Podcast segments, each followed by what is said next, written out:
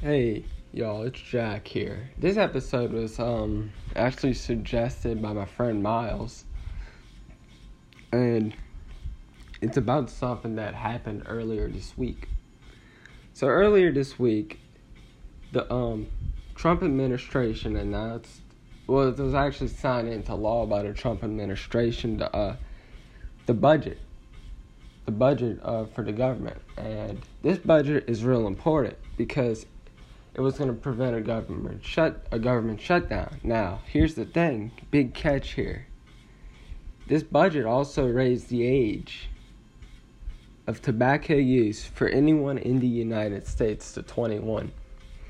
And isn't that interesting?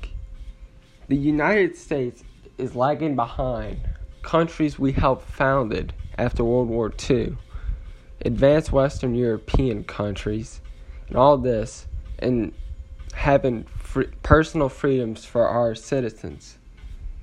In Europe, there's prostitution. In Europe, there's you can get you can drink at a younger age and you can smoke at you can use tobacco at 18. In the United States, one thing is clear. If you're caught in if you're in 270 days from now, if you're caught with any nicotine or tobacco product, you will get a minor in possession charge. Now, this is not a good thing for a lot of people because, look, number one, this is specifically aimed at 18, 19, and 20 year olds now who can not even get these products. And this is a bad thing because we're, our government is saying, hey, you're adults, but we're going to still put you on minor in possess- an MIP charge, which is minor possession.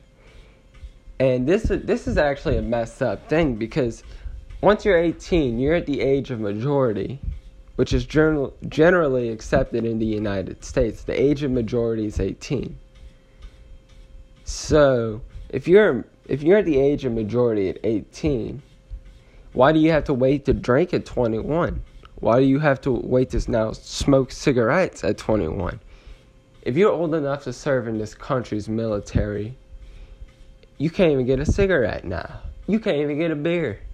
This is a this is a shame that our country is going listening to uh is listening to people who are so-called experts on this issue. The only reason people don't like the tobacco industry is because the tobacco industry is selling something that they know will harm you and people still do it. Nicotine is addi- addictive. Guess what? People still do it. You cannot stop that. There's always if there's a supply of something that's addictive, there's always going to be a demand for it too. What don't our politicians get about that? There's if there's a supply, there's a demand. That's basic rule of economics. And they're going to take away our freedoms based off something that can harm you what? Now you you gotta realize you see why cocaine and meth are illegal, because they like they'll cause someone to do super terrible decisions, and you can make the argument about alcohol too. But then yet alcohol, millions of people drink responsibly. Hell, I'll, I'll be honest with you, millions of youth in this country drink responsibly. And there's this there's these statistics they love showing how number of percentage of youth who say they drink has gone down. I don't believe in that statistic, and this is why I do not believe in that statistic. Because, number one, that youth could be lying to you. They don't want to admit that they drink, so they're going to lie to you, number one. Number two, who are you taking these numbers off of? Are you taking these off the, the Students Against Destructive Decisions Club? Where we know none of those students necessarily drink? Are you are you taking it from the Christian club at the Baptist church where we know none of those people drink? That's the problem with that number. Where are they getting their numbers from? Are they getting it from private Baptist schools? Or are they getting them from like, you know, clubs that are against drinking and stuff? Cuz you could you could tell I could say this. Ever since 1988. We've done. I've done a bunch of research on this issue. So 1988. This is a. So remember this. 2019 is the year they raised tobacco to 21 or nicotine products. 1988 was the year the federal government raised the age to buy alcohol to 21. I've done some research on this is a this is an interesting statistic I think a lot of people need to look at. The the the more uh so in the 1980s there's probably like there's under 20 mass shootings. There's probably it was like between 10 or 15. In 19 in the 1990s that significantly went up. It was like crazy numbers. It was like double that number compared to what was in the 80s. And then in the 2000s, that number doubled. And in this in this decade, that number gone up. So this is the problem here. Is banning people from is banning youth from alcohol one of the causes for uh, school shootings?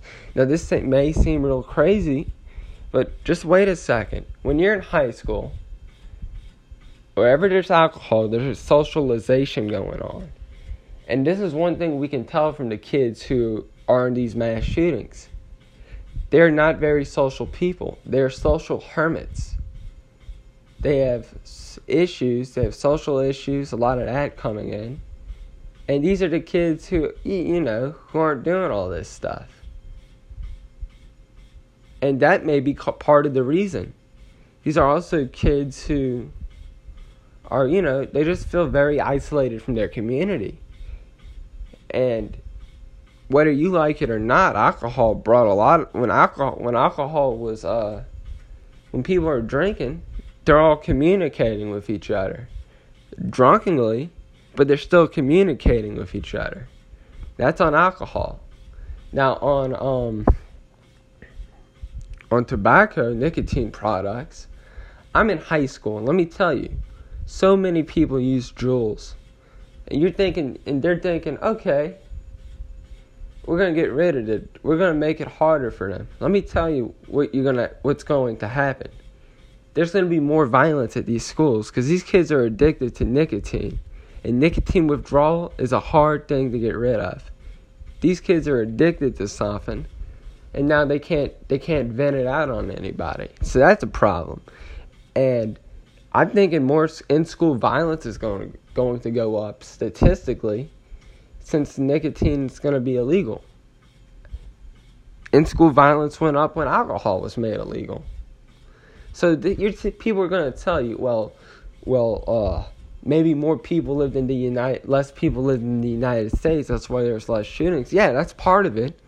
But then our population, yeah, so what? It went from 200 million in 1980 or 1990 to 300 million. Now, one one shooting per like you know, four shootings per 200, like it's like three to two two to three shootings per 200 million people. That's that's a percentage that is way less than five to eight sh- shootings uh, between like 300 million people. If we look at those statistics, it's going to show a damning picture for us. That, you know, banning alcohol, banning tobacco from people who are minors, or even like adults who are 18, is causing violence. Isn't that an interesting statistic? Now, I'm not saying give minors alcohol, but we need to be more lenient on this because that I think this could be the biggest cause for something like that. Because alcohol in high school is usually related with socialization. And people don't believe that. But think about it. Every good party you've gone to when you when you're in high school has alcohol in it. Has alcohol there. And now every good party you see kids doing drooling and stuff and you know, it's just crazy. And now your people are saying, let's make this stuff illegal, make it hard to get. Well, you'll you'll be you'll be fixing a problem, but then you're gonna be making a problem much worse. And when you do that, it's gonna be terrible. the effects will be consequential. And it's not it's not up to everybody. It's not up to me to tell you I told you so. It's going to happen. Remember, in the 1920, 19, the 1900s, when they did prohibition, guess what went up? Crime. Crime went up. Crime went up when they did prohibition. We've also seen addiction, depression, suicide go up since they've done all this. Now, I'm not saying alcohol is good for you, but it's definitely it definitely hurt our my generation's generation's social skills because alcohol is always going to be contemplated with socialization. It always is. If you're at a social event, there's always alcohol there. Now, nicotine, tobacco use, people do it. And yeah, it's harmful for you. And alcohol is harmful too. But but them saying on the TV that people do not know the consequences before they do stuff like this, it's just plain bogus. Every time I drink, I know if you drink too much alcohol, your liver will fuck up on you. If you smoke too much cigarettes or, or do too much dip, dipping tobacco, chewing tobacco, you'll get some type of cancer. If you hit the Juul too many times, your lungs will be all fucked up. People know this stuff. It's obvious. But, you know, there's an addiction factor. Our government is fighting the wrong battle. They're going after they're they're trying to they're trying to have less people use it. You need to fight addiction here. You're not fighting you you you have to fight addiction to make this issue go away. If you don't want alcoholics, fine but you haven't done nothing to fight addiction. If you don't want pe- kids addicted to Juuls, fine. You gotta do something to fight addiction. If they can't buy nicotine, if they can't buy any like nicotine based gum or something, they're addicted to it.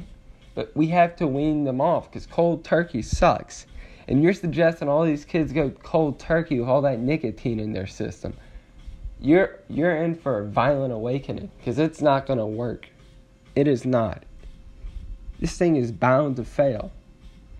And you can and you can go call your congressman and tell him what I just said.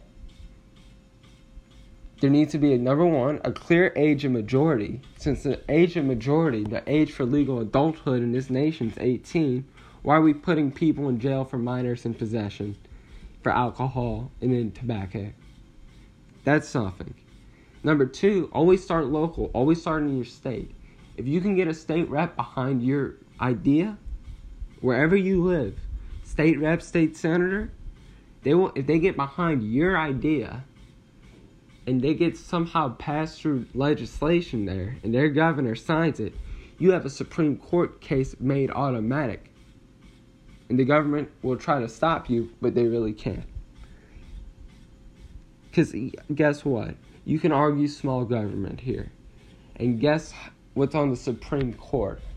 Guess who has the majority? The Republican Party, whose justices are all for smaller government. Now, this is going to be interesting uh, now. Because people are going to be like, well, who do we blame here? This is who you blame. You blame, you don't blame anyone.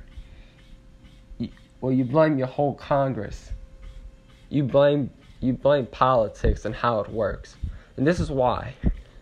Because if I'm a senator in DC when this thing was getting introduced into the budget, I have to support that budget if we wanted to get to the president's desk by the deadline so we don't go into a government shutdown. Because guess what?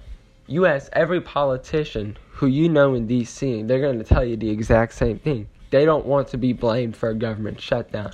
They don't want a government shutdown. It hurts approval ratings, it hurts reelectability, it hurts a bunch of things. And they don't want that.